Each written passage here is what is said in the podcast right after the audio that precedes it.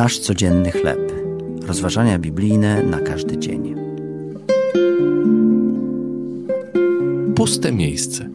Tekst autorstwa Majka Whitmera na podstawie trenów Jeremiasza, rozdział pierwszy, wersety pierwszy, dwunasty i trzynasty oraz wersety od szesnastego do dwudziestego. Nasza rodzina spędziła większość dnia na wywożeniu dobytku rodziców z domu naszego dzieciństwa. Pod wieczór wróciliśmy po ostatnie paczki. Widząc, że będzie to nasz ostatni raz z rodzinnym domem, zrobiliśmy sobie wspólne zdjęcie w ogrodzie. Gdy mama powiedziała mi, teraz już wszystko jest puste, do moich oczu napłynęły łzy. Zrobiło mi się przykro. Dom kryjący w sobie 54 lata wspomnień opustoszał. Próbuję o tym nie myśleć. Ból, jaki pozostał w moim sercu, kojarzy mi się z początkowymi słowami trenów Jeremiasza. Jakże opuszczone leży miasto, niegdyś tak pełne ludzi.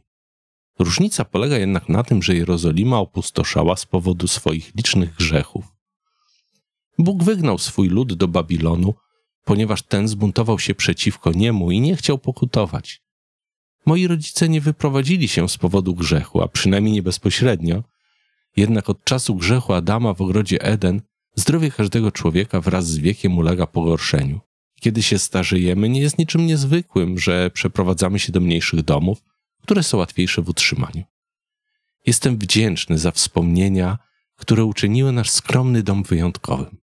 Mam świadomość, że następne pożegnanie nie będzie dotyczyło domu moich rodziców, ale ich samych. Często płaczę i wołam do Jezusa, aby powrócił położył kres wszelkim pożegnaniu, ale wiem, że ból jest ceną miłości. Pokładam więc nadzieję w Bogu.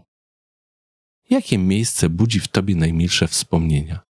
Podziękuj Bogu za ludzi, którzy ciebie tam kochali. Ojcze, dziękuję Ci, że dałeś mi dom w Twojej wiecznej rodzinie. To były rozważania biblijne na każdy dzień. Nasz codzienny chleb.